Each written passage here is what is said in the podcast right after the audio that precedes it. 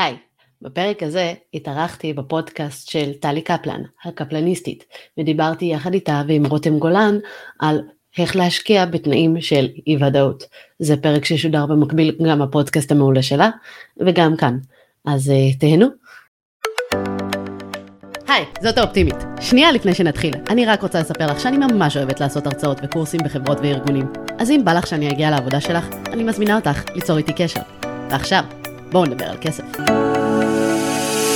אז ברוכים הבאים לפודקאסט קפלניסטית, אני טלי קפלן, יזמת נדל"ן בישראל ובארצות הברית, אה, והיום אנחנו נדבר בפרק על השקעות בתקופת אי ודאות, והיום אני שמחה וגאה לארח שתי ענקיות, אה, יש לנו את אה, רותם גולן, היי רותם. היי, מה נשמע? מה קורה? הכל מעולה, ומהצד השני יש לנו את אורה אריאל. היי! היי יוש. היי יוש, אז קודם כל, ממש ממש שמחה שאתם uh, באתם להתארח. Uh, הפועל שלכם הוא גדול ורחב, ותכף כל אחת uh, תיתן את uh, כמה דקות על מה היא עושה, שמי שחי מתחת לסלע ולא מכיר אתכם מאיזושהי סיבה, אז עכשיו לא תהיה לו שום סיבה לא לדעת יותר. רותם, תני לנו את ה-2 cents לגבי הפועל המדהים שלך. אוקיי, טוב, אז קודם כל אני ממש מתרגשת להיות פה, ותודה. אז uh, באמת שמי רותם גולן, אני בעצם שותפה מייסדת של וואי נאו יחד עם שי ביבס. אנחנו מתעסקים בהתפתחות אישית וכלכלית לדור הוואי, בפודקאסט שנקרא וואי נאו, בקהילה, באינסטגרם, בפייסבוק, בכל המקומות. ובעצם כל מה שאנחנו עושים, הכנסים, המועדוני ליווי, ההרצאות, הוובינרים, הכל למען להנגיש ידע של בדיוק מה שאת עושה אורה, אה, ומה שעושה טלי, אה, ומה שעושים האנשים אה, שבאמת הם ענקיים וענקיות, אה, ואנחנו מנסים להנגיש את זה בגובה העיניים, גם ברמת ה mindset, המנטליות, איך מגיעים לעולם ההשקעות ובכלל לעולם של קריירה, של התפתחות אישית, וגם איך לעשות את ההשקעות באופן הכי נכון, אבל ב fun, בסבבה, בלי מילים מפוצצות ומילים מאתגרות, ואנחנו עפים על זה, נהנים מכל רגע. כל הכבוד לכם, ובאמת הפועל שלכם מדהים, ומביא את הנושאים המסובכים. בצורה פשוטה שכולם יכולים להבין, כל הכבוד. ולצד השני, הג'ינג'ית התוססת, שאורה אריאל, מה את עושה? אני יכולה לעשות להיות תוססת, אני לא אגיע לרמת הג'ינג'יות התוססת שלך, טלי. אה, אבל אני אספר על עצמי ככה בקצרה, אני אורה אריאל, או האופטימית, כפי שאני אוהבת אה, לקרוא לעצמי.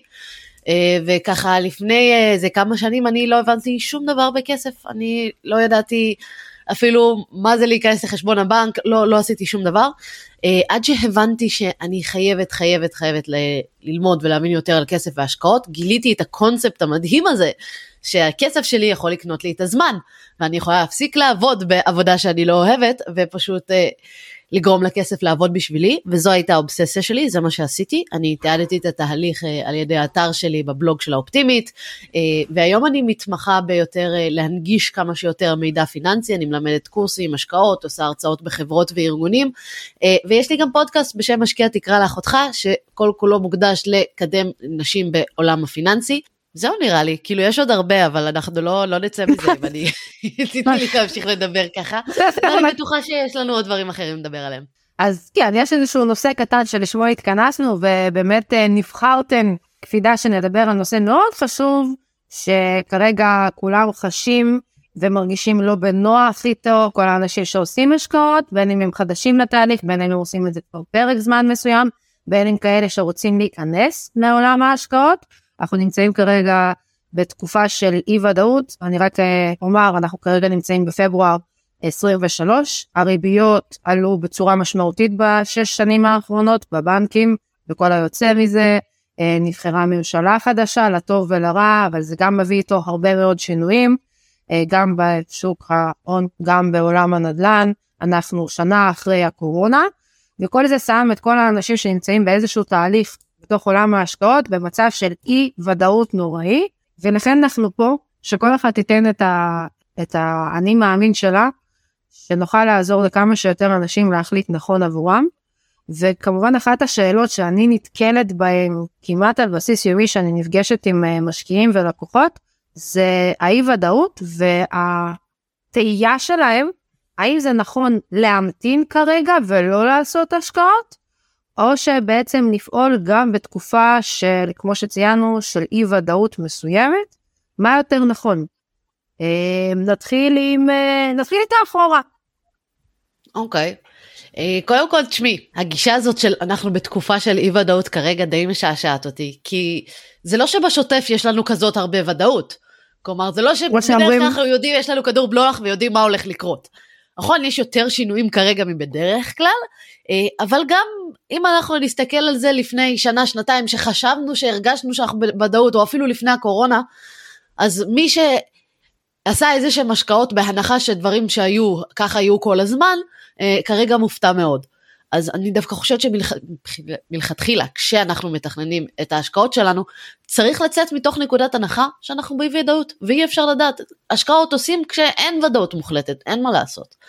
אה, אז הדרך שלי להתמודד עם הדבר הזה, היא בעיקר על ידי פיזור.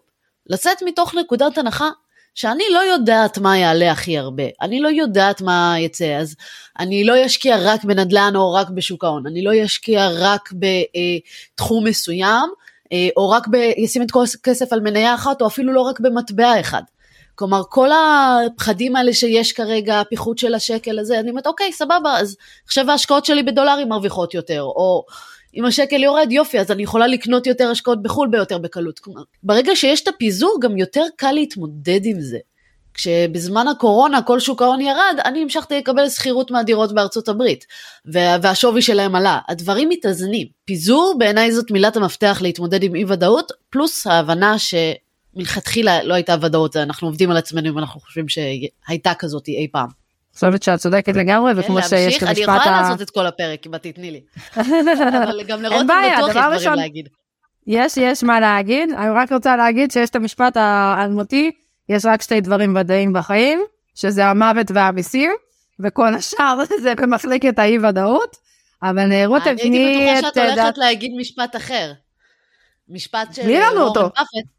שמדבר על זה שכשאחרים אה, מתחילים לפחד זה הזמן להיות גרידי וכשאנשים אחרים הם גרידים זה הזמן להתחיל לפחד. זה עוד משפט ענק אם היא בן אדם ענק זה לגמרי נכון ואחרי שרותם תכף תגידי גם את הדעה שלך כי על המשפט הזה אפשר באמת לפתח גם קצת יותר לפרקטיקה ובואי ניגע בזה גם בואו ניגע בזה גם אה, למה בעצם זה ככה אבל רותם מה את אומרת לגבי הרצון, הרעיון, המחשבה שיש לאנשים שבתקופה הזאת שיש איזושהי אי ודאות, אה, דווקא עכשיו לשבת על הגדר או לא. אוקיי, אז קודם כל אני ממש שמחה שאתן מעלות את זה כי אני מגיעה מעולמות האימון המנטלי והאימון העסקי ואין ודאות אף פעם. עכשיו למה אני כל כך אוהבת את הקטע הזה של ודאות? כי בעצם אנשים מצפים שיקרה משהו, הם יגיעו לאורה אריאל, שאורה מדהימה, באמת מהיכרותי איתה, ויתסדר להם את הכל. היא לא יכולה לסדר להם את הכל, כי הם עדיין יהיו שרויים באי ודאות. הם עדיין לא ידעו, זה שאורה תגיד תעשה X ולא Y, לא אומר שעכשיו הם ידעו, אוקיי, עכשיו בוודאות זה יעבוד לי. עכשיו, למה אני כל כך אוהבת את העולם המנטלי? כי אני טוענת, אני מגיעה מעולמות של חרדה כלכלית, אני מספרת על זה בפתיחות, בעצם איך הגעתי לעולמות של אימון מנטלי ועסקי וחיווט מחדש של המוח, כי אני באמת מאמינה שככל שאנחנו נתרגל להיות יותר זמן באי ודאות, כך אנחנו נדע להיות אנשים סטגלנים יותר ואנשים שהם יותר פעלתנים בתקופות שהן יותר מורכבות. אה, והטיפ שלי לתוך הסיטואציה הזו זה באמת לנסות כמו שאורה אמרה אז קודם כל את הפיזור אנחנו אה, באמת זה משהו שמדברים עליו הרבה ואני מסכימה איתו אבל מעבר לפיזור הייתי שמחה לתת את הטיפ של תדעו שאנחנו, תדעו שאתם מתכננים בתוך תקופת האי ודאות הזו, אתם לא אחראים לתוצאה לעולם, ולא תהיו גם. כשאת, הבעיה שמלא אנשים נכנסים לתוך עולם ההשקעות, מה אומרים להם? בוא נסתכל על האקסל, נכון? בוא נסתכל על התוצאות hmm. בסוף, בוא נסתכל מה יכול לקרות. אני טוענת שזה ספקולציות אחלה, וזה תוצאות שאפשר להשוות ביניהם ולהגיד אוקיי, מה קורה בפונים ימינה ומה קורה בפונים שמאלה, אבל תהיו אתם אחראים על התהליך ועל הדרך, ותדעו שעשיתם את הכי טוב שלכם בתקופת האי ודאות, כל עוד לא נשארתם על הגדר ועשיתם פעולה אקטיבית לטובת משהו, שאיתו אתם מרגישים בנוח, כי אם עכשיו עלתה הריבית בטירוף ופתאום הבנקים מציעים לכם איזשהו משהו שווה עם ריביות שוות, אז אולי לבינתיים. ואם מציעים לכם משהו אחר במקום אחר, תתחילו לראות מה יותר נכון לכם, כל עוד יש לכם תכנון, ואתם מבינים שהתוצאה לא תלויה בכם, אז יהיה לכם יותר קל להיות צרויים יותר זמן באי הוודאות. בעוד שאם תהיו תלויים בתוצאות, אתם פשוט כל הזמן תרצו להוציא כסף ולעשות כבר את הדבר הבא, ושם כבר האי ודאות תנצח אתכם וכלום לא יקרה. צודקת, ואחד הדברים שבאמת קשה מאוד לנתק זה העניין הזה של התוצאה, שאנשים עושים דברים בשביל להגיע, הרי מצד אחד אנחנו עושים דברים, כל דבר שאנחנו עושים זה בשביל להגיע לאיזושהי תוצאה, יכולה להיות כלכלית, יכולה להיות מנטלית, יכולה להיות רגשית, אבל בתוך כל העולם הזה, כמו שאמרת מאוד מאוד נכון, אם רק התוצאה היא זאת שמניעה אותנו, אז אם לא הגענו אליה או לא הגענו אליה במושלר, או בדיוק באותו הזמן, בעצם זה הורס לנו את כל התהליך, את כל החשיבה, את כל הבנייה המנטלית שעשינו. דבר ראשון, כמובן ששתיכן צודקות ויפות ורזות וחכמות. אבל... שוב, חשוב לרזות אחרי מעולה. כן, כמובן. וצודקות, כאילו זאת החולצה הרי, נכון? שהולכות איתה ברחוב. אני צודקת, יפה, רזה, חכמה. לגמרי. אני רוצה שניגע באמת, תראו, מה שאנחנו אומרות, אני מניחה שאנשים אה, שומעים את זה לא פעם ראשונה, וזה לא עכשיו הבאנו להם מהאולימפוס מידע חדש והתורה הכתובה. יחד עם זה, להתמודד עם הדבר הזה, אחרי שבעצם דיברנו על זה, להתמודד עם זה בפרקטיקה, עם לחיות באי ודאות, לקבל את זה על עצמך בתור זאת התורה הכתובה, שאנחנו באמת חיים בתוך עולם אי ודאי, אמ, איך עושים את זה? כמה אולי טיפים של איך, כמו שאמרת, חיווט של המוח, איך אנחנו עושים את זה ביום יום, איך אנחנו לא נופלים לכל מה שקוראים בחדשות, קוראים, שומעים בחדשות, קוראים בעיתונים, כל המקומות האלה שמכניסים אנשים דווקא לעשות את ההפך מהמשפט של וורן באפט, את ההפך מבעצם להיות גרידי כשכולם יושבים על העץ. מה, מה עושים? תנו לי משהו, okay. אוקיי. תנו להם משהו להאחז בו. אז קודם כל, אה, לא סתם אה, שמים לסוסים כזה על העיניים, על שתי העיניים שמים לסוסים בדרך כלל אה, כמו מין... אה, כן, כאילו שלא יצליחו להסתכל על הצדדים, שיסתכלו רק ישר, כדי שלא ייבהלו מדברים שקורים מסביבה. כדי שלא ייבהלו אם סוס עכשיו דובר מהר יותר מהם, שלא ייבהלו אם מישהו בא פתאום מהצד ואני לא יודעת, יש לו איזה גלימה שנפלה, שזה מקפיץ סוסים ודברים כאלה, לא סתם שמים להם את זה. הטיפ באמת אני חושבת הכי טוב כדי להתמודד בתקופה הזו עם אי ודאות זה אחד לצמצם את צריכת החדשות. לא אומרת לא לדעת מה קורה, לדעת, וואו. לדעת שהייתה עליית ריבית, אתם תדעו נשמות, הכל בסדר, זה יגיע אליכם. אה, לדעת ש, שקרה משהו אדיר בבורסה, אתם תדעו, זה יגיע אליכם, הכל טוב. אבל לצמצם את הצריכה המוגזמת והמלחיצה שיש גם בחדשות וגם בפייסבוק וגם באינסטגרם וגם בפידים. תדעו בעצם לנהל, זה נקרא לנהל רגשות, בסדר? ברגע שאני מחליטה כמה אני נחשפת בסדר? לתוך הדבר הזה של הלחץ. ושהיא מדברת איתי על זה בהפסקה בעבודה, והוא מדבר איתי על זה בארוחת שישי, ומה קרה לך במשכנתה? לפעמים אני אומרת ממש לאנשים, חבר'ה, לא בא לי לדבר על זה. כאילו מיציתי, כבר ניהלתי את השיח, אני יודעת כמה אני משלמת עכשיו על המשכנתה, אתה יודע, מספיק, כאילו אין לי מה לדור בדברים האלה כל כך הרבה זמן, כי מה שאני עושה, אני מכניסה את הגוף לסטרס, המוח שלי, אני מתחילה להפריש קורטיזול של לחץ, זה בעצם הורמון של לחץ, ואני מתחילה להיות משותקת לנוכח המציאות. ולכן, כמה שפחות, ממש באופן מודע, תפחיתו את כל החדשות המאיימות, את כל החברים המלחיצים שאומרים לכם אל תיקח משכנתה, אתה לא מאמין מה קרה לדוד שלי, אתה לא מאמין מה קרה לסבתא שלי, ההוא כאן לקח לו זה, ההוא פתאום עוד 500 שקלים, תפחיתו, זה אחד. שתיים, תחזרו למקורות, תחזרו לאקסל, תסתכלו על מה שאתם כתבתם וכמה רווח השארתם. once אתם יודעים שהשארתם רווח מספק לטובת העליות האלה, הכל בסדר, ברגע הזה אתם יוצאים מנקודת ההנחה שמה שעשיתי היה מספיק מתוכנן ואני בטוב. גיליתם שזה לא מספיק? תעשו את העברת הסכום שצריך לטובת המשכנתה, עליות הריבית או מה שקרה, נניח עכשיו אני מצמצמת 500 שקלים ב... לא יודעת, חניות, בדלק, בלא משנה מה, ואומרת אוקיי זה לטובת המשכנתה, עכשיו אני בטוב רותם, עכשיו אני מסתכלת על האקסל, את מרגישה איתו בנוח, מעולה, זה עוזר לי להתמקד בתהליך ולא בתוצאה שעליה אני לא יכולה להיות אחראית. תהיו פרואקטיביים בתהליך, זה יפתור לכם המון. מהמם. וואו, מסכימה עם אה, כל מה שרותם אמרה. בגדול בעיניי גם הכל מתחיל ברמה של התכנון הנכון. כלומר, אם תכננתי נכון לרמה של אי ודאות, אם תכננתי נכון עם כספים למקרי חירום, אה, אם תכננתי נכון שאני לא חיה כל הזמן על, ה, על הקצה ועל השקל ועל הקשקש, אלא יש לי איזשהו מרווח ביטחון, אז אני אוכל להתמודד עם הדברים האלה. מעבר לזה חוזרים לכסף של, אה, לאיזה כסף השקענו מלכתחילה. כרגע יש כסף שמושקע שהוא באי ודאות, וזה לא חייב להיות כסף, כאילו, זה חייב להיות כסף שאני לא צריכה אותו בשוטף לדברים אה, אה, בזמן הקרוב. זאת בדיוק הבעיה, אני זוכרת שב... לפני שהגיעה הקורונה, הרבה אנשים באו ואמרו, השוק עלה, שוק ההון עלה, כולם היו בטוב, ואמרו לי, טוב, אני אשים את הכספים למקרה חירום בקופת גמל להשקעה, בשוק ההון, בכל דבר כזה. זה, זה נזיל, אפשר תמיד להוציא. ואני אמרתי להם, לא, זה לא חכם, חלק הקשיבו, חלק לא. והאלה שלא הקשיבו, גילו שבזמן הקורונה, שפתאום הם היו בחל"ת, או פיטרו אותם, שהיו צריכים לחיות על סכום, שכר הרבה יותר נמוך ממה שהם היו רגילים. גם כל השוק ההון ירד באותו הזמן.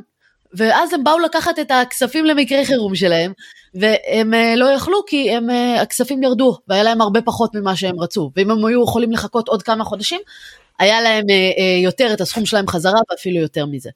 אז הכל חוזר בסוף לתכנון שלנו מלכתחילה, לצאת מתוך נקודת הנחה שלא נוכל לתכנן להכל, זה אף פעם לא יקרה, אבל אם כן נעשה מצד אחד איזשהו פיזור, מצד שני נשאיר אה, מרווח ביטחון, אנחנו נוכל להתמודד עם הדברים שיקרו.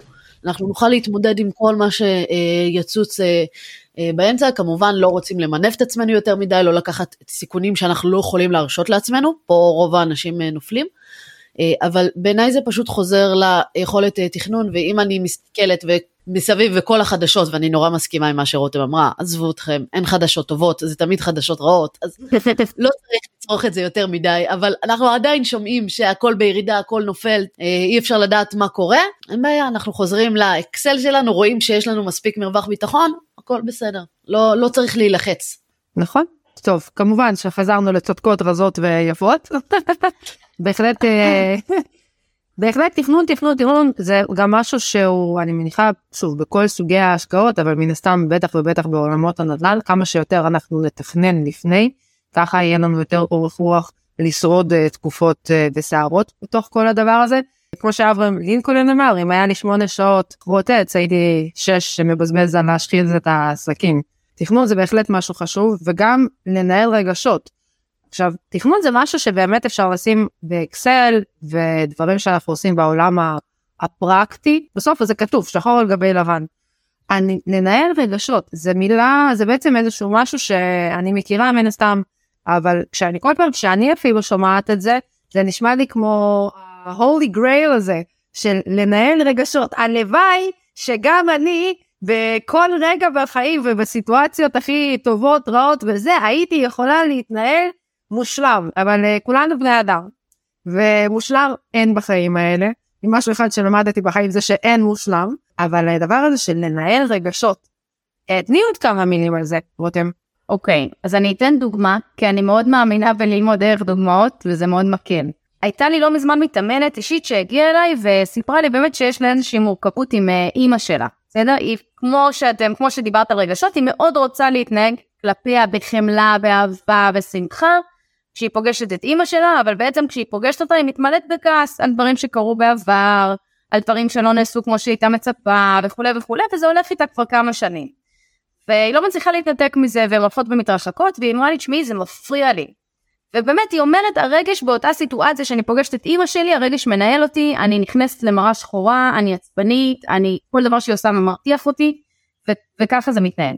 ובעצם התחלנו לעבוד על הפרשנות שלה לסיטואציה של הקשר עם אימא שלה, בניהול הרגשות. שאלתי אותה, תקשיבי, את זוכרת את הילדות עם אימא? את זוכרת שהיא הניקה אותך? את זוכרת שהיא סחבה אותך בבטן? את זוכרת ש... אמרה לי לא. עכשיו מן הסתם... יש פסיכולוגית בקהל. מן הסתם היא לא זכרה את זה, גם אנחנו לא נזכור, נכון? שום ילד לא יכול לזכור שהוא היה בבטן של אימא שהיא סחבה תשעה חודשים, עובדה קשה, בדיוק אורה שלנו פה ילדה, שום ילד לא יזכור שהעניקו אותו, את כל מה שזה דרש, את הלקום בלילה וכולי. וכשסיפרתי לה על זה, ופתאום היא תיארה בראש את אימא שלה עושה את זה בשבילה, היא התמלאה בחמלה. היא התמלאה בוואו, היא עשתה בשבילי המון. גם אני מרגישה שהיום זה לא מה שהייתי רוצה בילדות הבוגרת שלי, אבל אני יודעת שבילדות הצעירה שלי מישהו היה שם. כאילו עובדתית, גדלת, הייתה לך קורת גג, היו לך בגדים ברוך השם, לא הלכת ערומה ברחוב, כאילו, ובסוף כאילו הגענו למצב שאת אותה סיטואציה זו אותה אימא, אותה ילדות, אותו הכל, היא הצליחה להגיע לפגישות איתה, לתרגל להגיע לפגישות איתה ממקום של חמלה דרך מה שאני הצפתי לה, היום היא גם כאילו כבר אימא, אז היה יותר קל לה לדמיין את זה, כי היא עברה את זה בעצמה, ובאמת זה היה לה יותר קל לדמיין את זה ולהגיד וואו, כאילו בואנה, לא חשבתי אף פעם על ההיבטים האלו. ובעצם הרעיון בניהול רגשות זה כיצד אני מפרשת את הסיטואציה. כשהפרשנות שלי לסיטואציה היא oh my god איזה לחץ מה הולך לקרות? הריביות הבלגן העליות מה אני הולכת לעשות? איזה מלחיץ? כל הכסף שלי עומד לקרוס או משפט שאני מאוד אוהבת שאני גם וורן באפט מדבר עליו שתמיד יש את ארבע העונות שתמיד יש חורף קיץ סתיו אביב הוא אומר תמיד יגיע מתישהו החורף ותמיד מתישהו הירידות ואותי זה מאוד הרגיע, אני כבחורה עם חרדה כלכלית, מאז שאני זוכרת את עצמי ועד היום, לחץ, הזעה בידיים, החשבון יורד אני בפאניקה, אז אני מאוד עזר לי לפרש את הסיטואציה, אותה סיטואציה, אותן ירידות, אותן uh, קווים אדומים, עזר לי לפרש את הסיטואציה באופן כזה שאומר, רגע, רותם, אבל ידעת שיגיע אחור, זה לא חדש שמתחיל לרדת גשם, כאילו ידעת שזה אמור לקרות. ידעת שיש תקופה בשנה שיש את הירידות, איזה מרגיע זה שזה קורה כי זו המציאות, וזה לא רק את, זה לא רק לך, אז אותה, אותה סיטואציה, מפרשת את זה אחרת, כל הרגש שלי משתנה מכעס ולחץ לרוגע ושלווה, מעצבים לאוקיי, אני חלק מעוד אנשים, כולנו חווים את זה, זה הרבה יותר מרגיע, אז זה הטיפ שלי, לחשוב איך אתם מפרשים את הסיטואציות האלה. אני יכולה להוסיף את הזווית האופטימית, אה, לחשוב באמת שלכל משבר גם כל דבר כזה יוצר בתוכו הזדמנויות. כלומר, כל משבר הוא באיזשהו מקום גם הזדמנות. הריביות הם לא יודעים מה יקרה איתם, אבל אם אנחנו מסתכלים בסיטואציה של כאן ועכשיו, אוקיי? בואו נסתכל על אה, שוק הנדל"ן. אנשים עכשיו פחות קונים כי הם כולם בסטרס, מה יקרה, הריביות יעלו, ירדו, לא יודעים מה, מה, מה לעשות. ומנגד, יש אנשים שמסיבה כזאת או אחרת הם חייבים למכור. אוקיי, קנו בית חדש וחייבים למכור את הבית הישן כדי לממן, או שהם אה, בדיוק אה, צריכים אה, אה, לעבור, או לא, לא יכולים לעמוד בתשלום משכנתה, יכול להיות שיש אנשים שנמצאים באיזושהי סיטואציה שהם חייבים למכור. מה הם יעשו? הם יהיו לחוצים, הם יורידו את המחיר. ואז פה אפשר למצוא איזה שהן אה, הזדמנויות. ואז אני יכולה לקחת, אה, אה, נכון, משכנתה אולי בריבית גבוהה כרגע, ואומרים אולי זה ירד בעתיד. מצוין, אז זה ירד בעתיד, אני אוכל למחזר את המשכנתה ולקבל ריביות יותר נמוכות. הריבית תעלה, אוקיי, אז אני לפחות נעלתי את הריביות של היום ולא את הריביות היותר גבוהות שיהיו בעתיד. אה, ואם הריבית לא תיש, אה, תישאר אותו הדבר, אז אני לא הפסדתי פה שום דבר, אבל כן הצלחתי להרוויח איזושהי הזדמנות, כי גם אם הריבית לא תשתנה בשנה, שנתיים, שלוש הקרובות, באיזשהו שלב אנשים שעכשיו מפחדים לקנות יבינו אוקיי, הנה הריבית לא השתנתה, נחזור לקנות בשוק הנדל"ן, ואני הצלחתי לאתר איזושהי הזדמנות אה, במחיר מציאה, כי הצלחתי למצוא אנשים שממש לחוצים למכור כרגע ואפשר לי לעשות את זה תמורת, עסקה מהירה תמורת מחיר יותר נוח. אז אפשר למצוא את ההזדמנויות, הדברים האלה הם לא בהכרח רעים. אה, אם אנחנו רוצים כן להשקיע וכן לנהל את הכסף, בואו נחפש מה התקופה הזאת, איזה הזדמנויות היא כן מביאה לנו, כי זה תמיד מביא הזדמנויות. במיוחד כשיש פחד ואנשים אחרים לחוצים. שזה שוב, פרשנות. פרשנות לסיטואציה, תראו איך אורה מפרשת אה, משבר. לא נכון, נכון, זה בדיוק מה שאת אומרת, לגמרי. תקשיבו, אתם נגעתם פה בנקודה רגישה ואהובה לליבי, אנחנו הנדל"ניסטים, אנשים מבחוץ לא מבינים את זה, יוצאים על כל הנדל"ניסטים, אתם רוצים, אתם לא רוצים, אתם בעד, אתם נגד, הם לא מבינים את החבר'ה שמתעסקים בנדל"ן, בדיוק כמו שאורה אמרה, אנחנו חוגגים עכשיו.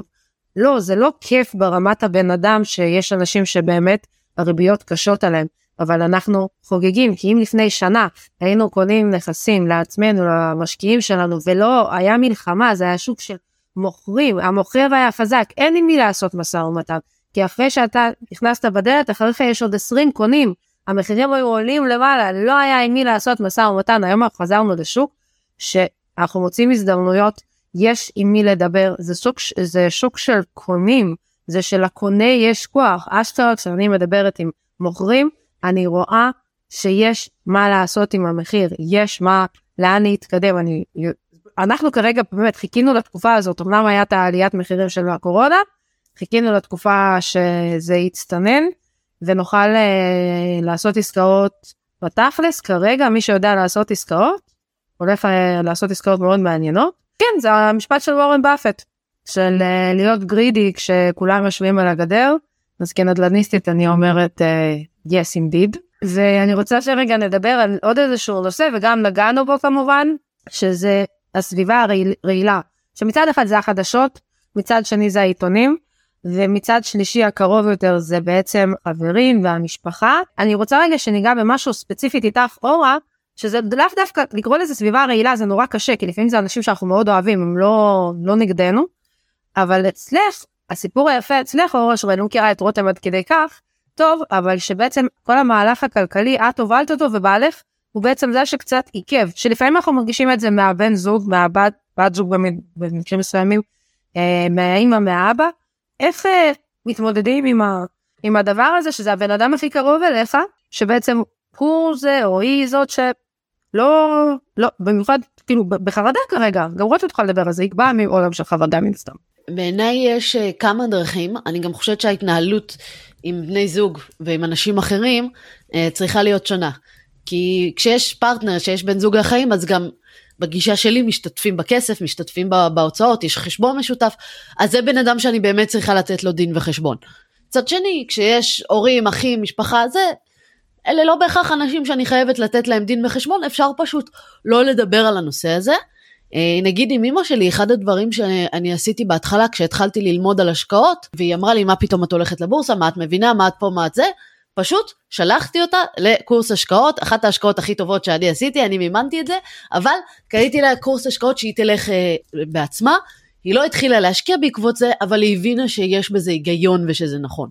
אז לעזור להם לצבור את הידע זה ככה הוריד ממני הרבה כאבי ראש בהמשך. אז זה היה ככה עם אמא שלי, עם הבן זוג, מה שאני עשיתי אה, זה שפשוט א', לקחתי את הרוב על עצמי, אחת הסיבות שרוב האנשים אה, לא, לא מתעסקים בזה זה כי אני יודע באמת, וטלי אולי את תסכימי איתי, אבל ללכת לחפש נכסים, ללכת לשבת לעשות את האקסלים, וללכת ולהתמקח פה על משכנתות, זה לא כזה כיף. התוצאה נכון. של זה כיפית בטירוף, התוצאה של ההשקעות זה, נכון. אבל ללכת לעשות את העבודה השחורה, לא, זה לא כזה כיף. אני לקחתי על עצמי את כל העבודה השחורה, והשארתי לו רק את החלק של ההנאה מתוך הרווחים. הייתי מדי פעם מראה לו ככה את האקסל, ותראה, הנה איך הנכסים שלנו צמחו, תראה איך זה עלה.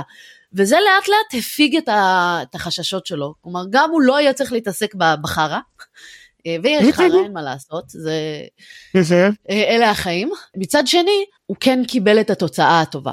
ואז זה גם גרם לו להצטרף הרבה הרבה יותר אה, אה, בקלות. השקענו בידע ו- ועשינו איזשהו קורס משותף ו- והוא גם אה, הסכים ללמוד יחד איתי את התחום אבל בעיניי הרעיון זה להבין שוב עם הבני זוג עם אחרים אה, אני לא חושבת שבכלל חייבים לעשות את זה אבל להבין מאיפה נובעת ההתנגדות שלהם, ואז לפתור את זה.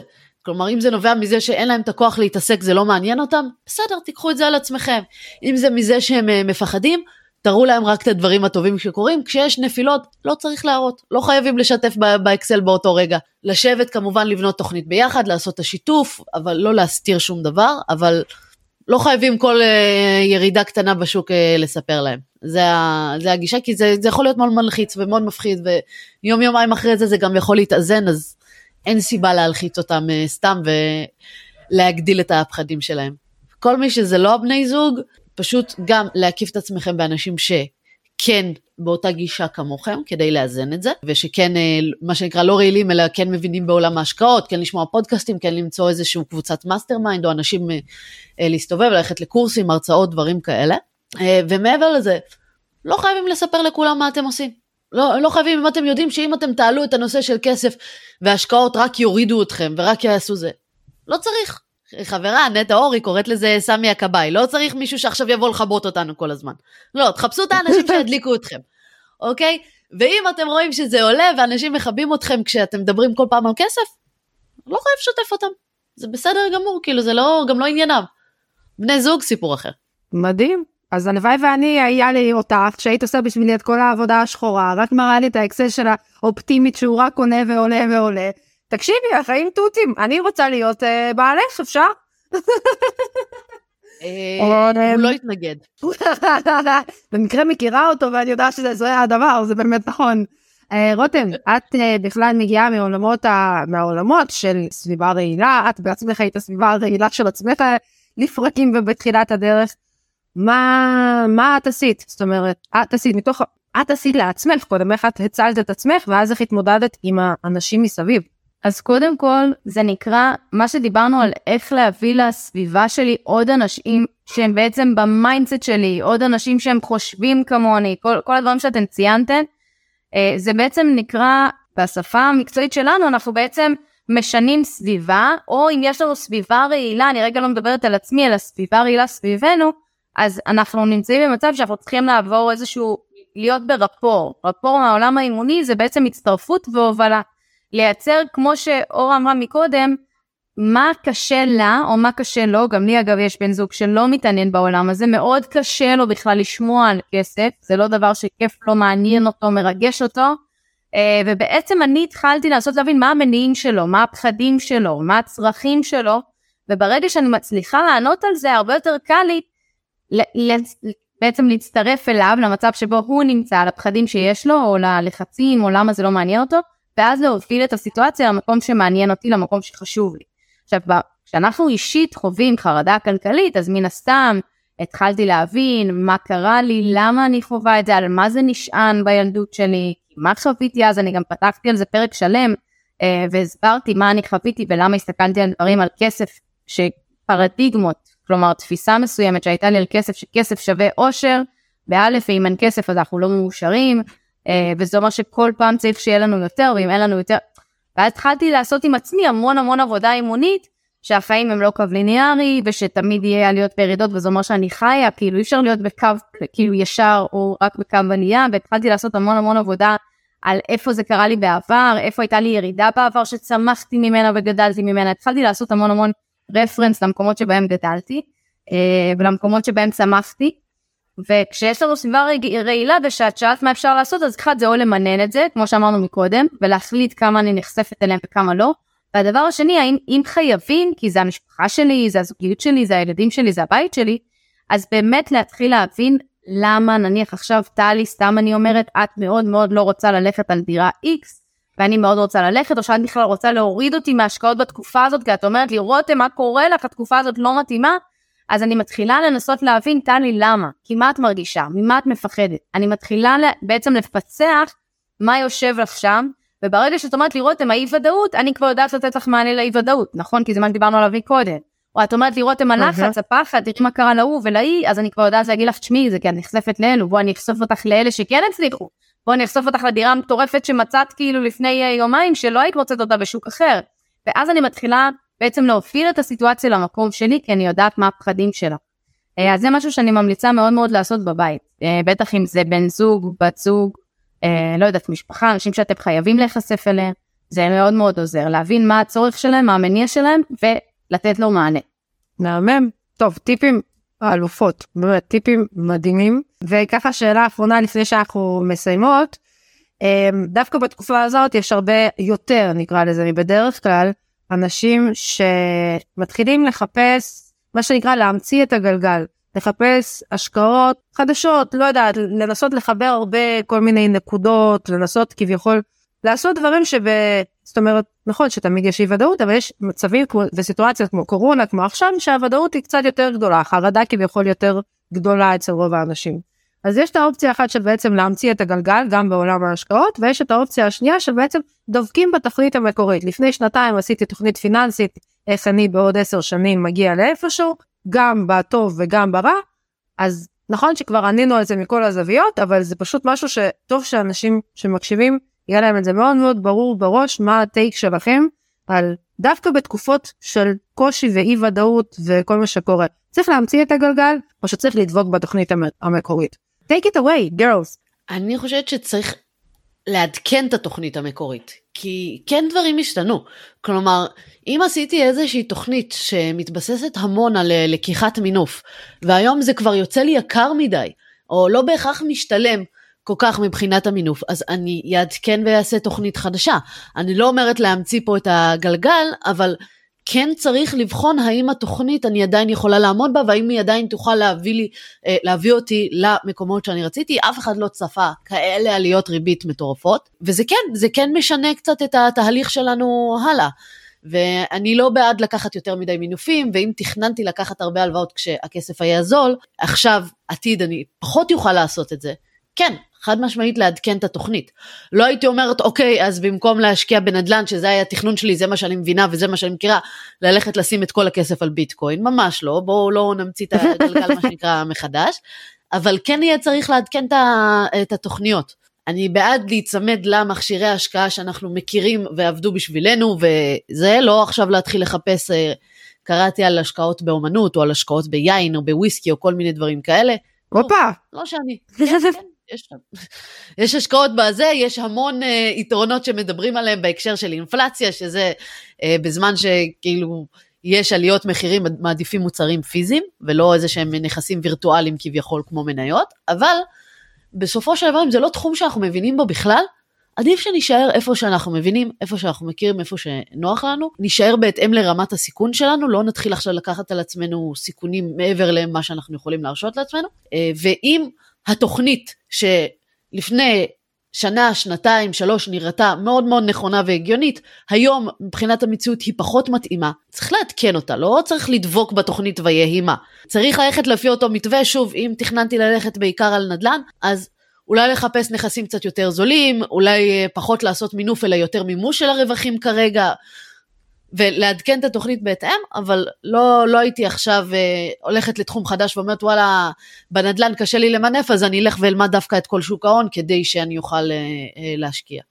לכו איפה שטוב ונוח לכם. אוקיי, okay. תראה, אני חייבת להגיד שברגע שאמרת שמשקיעים ביין ובוויסקי, אם היית אומרת טקילה, יש מצב שבאותו, ש, שהיום הייתי סוגרת את העסק של הנדל"ן והייתי מחפשת להשקיע בטקילה.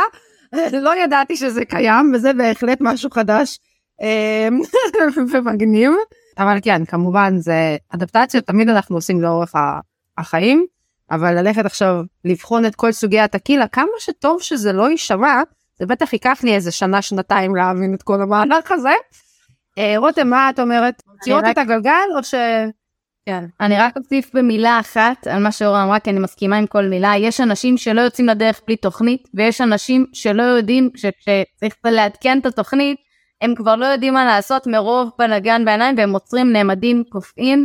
אה, וזה נכון לכל דבר זה נכון לזה שאתם בוחרים קריירה ואז אתם מביאים ילדים ולא בא לכם ובא לכם להחליף קריירה. וזה נכון לאנשים שרוצים לעשות shifting וגרו במרכז ורוצים לעבור לצפון. זה נכון להמון אנשים בחיים ואז אומרים מה אבל ראיתי את כל החיים שלי במרכז. אוקיי אבל עכשיו זה פחות מתאים לך וזה בסדר. כלומר אנשים שכל כך נאמנים לתוכנית פשוט מאבדים את עצמם בדרך לא משנה אם זה בהשקעות או בכלל ולכן כמו שאורה אמרה, אני חושבת שזה בסוף להיצמד לערכים המקוריים שלנו, לרעיון, לקונספט שהיה לנו המארגן, וכל הזמן לתקף את התוכנית האישית והכלכלית שלי. זה בסוף בא ביחד. אם החלטתם עכשיו לעשות תוכנית כלכלית מפוצצת, כמו שאורה אמרה, על נדל"ן בעניינים, ופתאום הבאתם ילד שני, עברתם דירה או דברים כאלה, יכול להיות שהתוכנית תצטרך להתעכב באיזה שנה, שנתיים, וזה בסדר, זה לטובת החיים האישיים שלכם, זה לא שזה דבר רע. גם זה דבר שהייתי מאוד ממליצה לאנשים, כי לפעמים הם חוסכים, כאילו, במצב שהם פשוט שוכחים את עצמם. אה, ואת מה שעושה להם טוב, אז אה, כן, אישי וכלכלי זה בא ביחד, ואני ממליצה לתקף תוכנית כל חצי שנה, בלי קשר לבלאגן בשוק. אה, זה יעשה לכם מאוד טוב, מן הסתם, בטח כשיש גם בלאגן בשוק. מהמם. האמת שמה שעלה לי בזמן שאת דיברת, זה שאם עכשיו נגיד באמת הביאו ילד שני או ילד שלישי, או כל מיני דברים שגרנו במרכז, עברנו לצפון, ואז התוכנית שלנו מתעכבת באיזשהו פרק זמן, אז uh, לקחת את זה באיזי, המקום הזה של סלחנות אישית, של uh, לא להיות uh, ראש בקיר, אמרתי שעד 2023 אני מרוויחה מיליון והרווחתי 800 לצורך הדוגמה. או שרציתי שזה יהיה 100% נדל"ן, אבל אני רואה שאני חייבת לשים עכשיו חלק מהכסף בטקילה לדוגמה, סתם לא בהכרח, אבל בשוק ההון. אה, המקום הזה של סלחנות מאפשר לנו את ה shifting, את ה... אדפטציות, את היכולת להיות קצת יותר flowing אה, לתוך אותה, אותו מבנה שבעצם אה, התחלנו איתו. בשלב הזה אני הולכת לחקור את עניין הטקילה. אני לא יכולה, זה לא עוזב אותי, הוויסקי והיין. לא אמרתי שראיתי השקעות בטקילה, אמרתי ראיתי יין וויסקי, אני אתחיל. זה מה שאני מכירה. יאללה, תספרי כאילו לנו. הפצצת. פרק, רק על זה, תלמדי אותנו.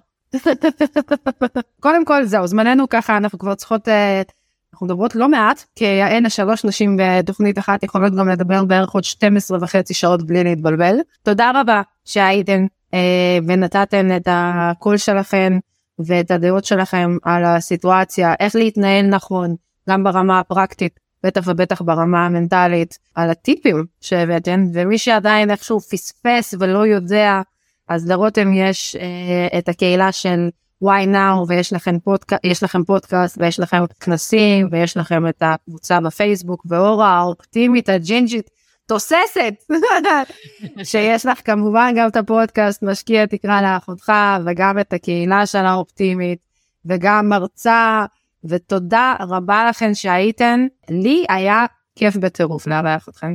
גם לנו. תענוג. ביי. ביי. תודה רבה שהאזנת למשקיע תקרא לאחותך. להמשך העשרת הידע הפיננסי, אני מזמינה אותך לקרוא בבלוג, להירשם לערוץ היוטיוב ולקורסי ההשקעה של האופטימית, וגם להצטרף לקבוצת משקיעים בדרך לעצמאות כלכלית בפייסבוק. אגב, מחקרים מראים שפרגון משפר את המצב הכלכלי. כן, כן, דירוג הפודקאסט או עמוד האופטימית בפייסבוק יאפשר לך גם לפרגן וגם לעזור להעביר את המידע הלאה. כל הכישורים שדיברנו עליהם נמצאים בתיאור הפרק, אז בלי תירוצים, הגיע הזמן למעשים. נתראה בפרק הבא.